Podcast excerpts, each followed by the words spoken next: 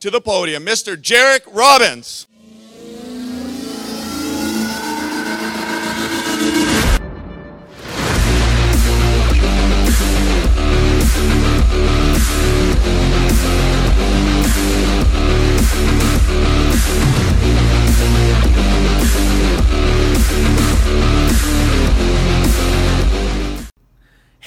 Welcome back to another episode of JRC TV. As you can see, we're in beautiful Vail, Colorado. Check out that scenery back there, pretty fantastic. Um, today, we're talking about something that I learned when I was really little trying to learn how to snowboard.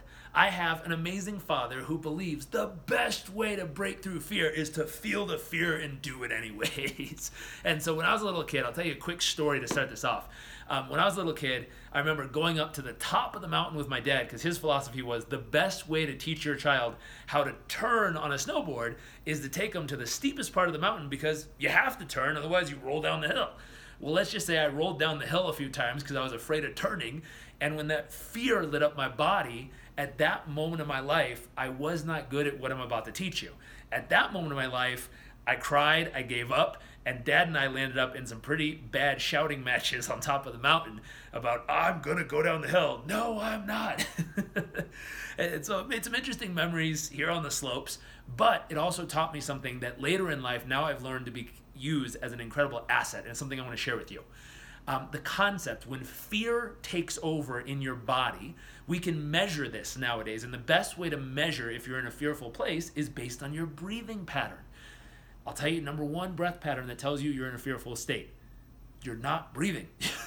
if you catch yourself holding your breath and thinking about everything that might go right or wrong in the next 10 minutes and you're freaking out about it, you're in a fearful state. Your body's going into fight or flight. Number two, really rapidly breathing. You're like, if you're freaking out like that, you're having a panic attack and it feels like that in your breath, obviously that's putting you into a fearful state or an erratic state, which is not going to help you focus or feel strong or confident in that moment. Um, you know, there's a few other patterns, but those are the two main ones. If you're holding your breath or if your breath pattern is out of control. Now, when that happens, your body is going into fight or flight or, you know, a light level of shock. And as that's happening, there's a few things that are going on in your physical body. Uh, your muscles tighten. Your uh, body starts to break down fuel faster so you have energy that you can propel yourself to either fight like heck or run like heck, fight or flight. Um, for men, we lose our peripheral vision, meaning we start to have tunnel vision and everything out here disappears so we can laser focus on what we either need to attack or run from. Um, the other thing that happens is our eyes really focus. They get really um, it's not dilated, but they, they start to focus really strongly so we can clearly see where we need to go or what we need to run from. And, and so, what's wild in this concept is we lose our ability to use our executive functioning part of our brain, which is the logical decision making part of our brain.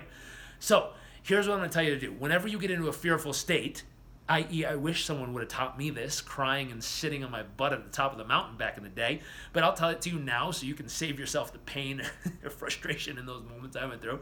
Um, whenever you feel yourself getting into a fearful state, your breath pattern becomes erratic. You start holding your breath and get really intense. All of a sudden, you seem to not being able to, to think or clearly, and you're you're kind of lost or scattered. In those moments, that it's a signal that the very first thing you need to do is stop. stop take a step back and literally assess the situation. And by assessing the situation, what you want to do is you want to train your brain to ask three questions Is this a normal problem? Is this an abnormal problem? Or is this literally a life threatening problem right now? Now, the reason you want to ask those three questions is because why in the world would you freak out over a normal problem? if it's normal, if it's meant to happen, there's no reason to freak out. There's no reason to have fear. There's no reason to be upset. You know, if I was a little kid and I would have known this, I would have said, hey, falling down while trying to learn how to snowboard is a normal problem. Why am I freaking out? You know, if it's abnormal, meaning you've been snowboarding for 15 years and you still can't figure out how to turn, that is an abnormal problem. And if you're trying to use that technique while backcountry snowboarding, that is a life threatening problem. So I did not have a life threatening problem. We were on normal blues, greens, and black runs. So that was not life threatening. Number two, was it abnormal? No, it was perfectly normal. So there's absolutely zero reason to freak out. In that case, if it's a normal problem, the next step is to reset your nervous system because when you're in fight or flight, you cannot logically think well enough to actually get through the challenge. So what do you have to do? Number 1, you have to take t- three deep breaths that reset your nervous system, your central nervous system here. How you do that is really simple. Do this with me. You're to take a deep breath. And at the very top, when you feel completely full, you're to do a little bit more and then you're gonna hold it for three seconds. So, ready? Breathe in. A little more. Hold it. And then all at once out through your mouth. And if you noticed, when you let it out, you want to drop your shoulders, drop your head, and let out all the air at once. So let's try it three in a row, real quick. Ready? Breathe in. A little bit more. All the way out. That's one. Ready? One more time. A little bit more. Hold it. All the way out. One more time. A little bit more. Hold it. All the way up. Now, what happens when you do that, if you've noticed, um, a friend of mine who studied the breath work for 30 years taught me that. He said it literally resets. It's like pressing the reset button on an electronic device. It resets your nervous system and allows you to get out of fight or flight and back into actual logical thinking. That's what we want to get back to. Now that you're in actual logical thought process, you then want to say, okay, let me put together the next three moves in order to make progress. It's as simple as that. So, number one, step back and assess is this life normal, abnormal, or life threatening? If it's normal, no problem. Three deep breaths, reset your nervous system, and then say, okay, what are the next three steps that have to happen now? And then once you figure out what the three things are you need to do, immediately take action on number one.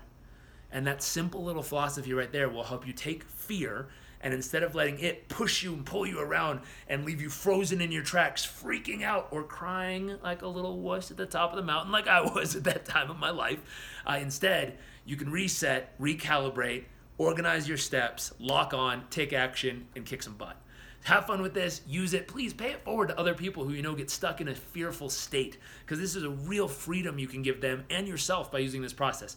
Also, make sure to download today's worksheet because it has the little formula typed up and a couple questions to help you identify normal, abnormal, or life threatening, as well as what are the next three steps. You can have your form as a way to apply and get through it. It also serves as a good backup option in case your brain gets hijacked when you're in fight or flight and you can't logically think through it.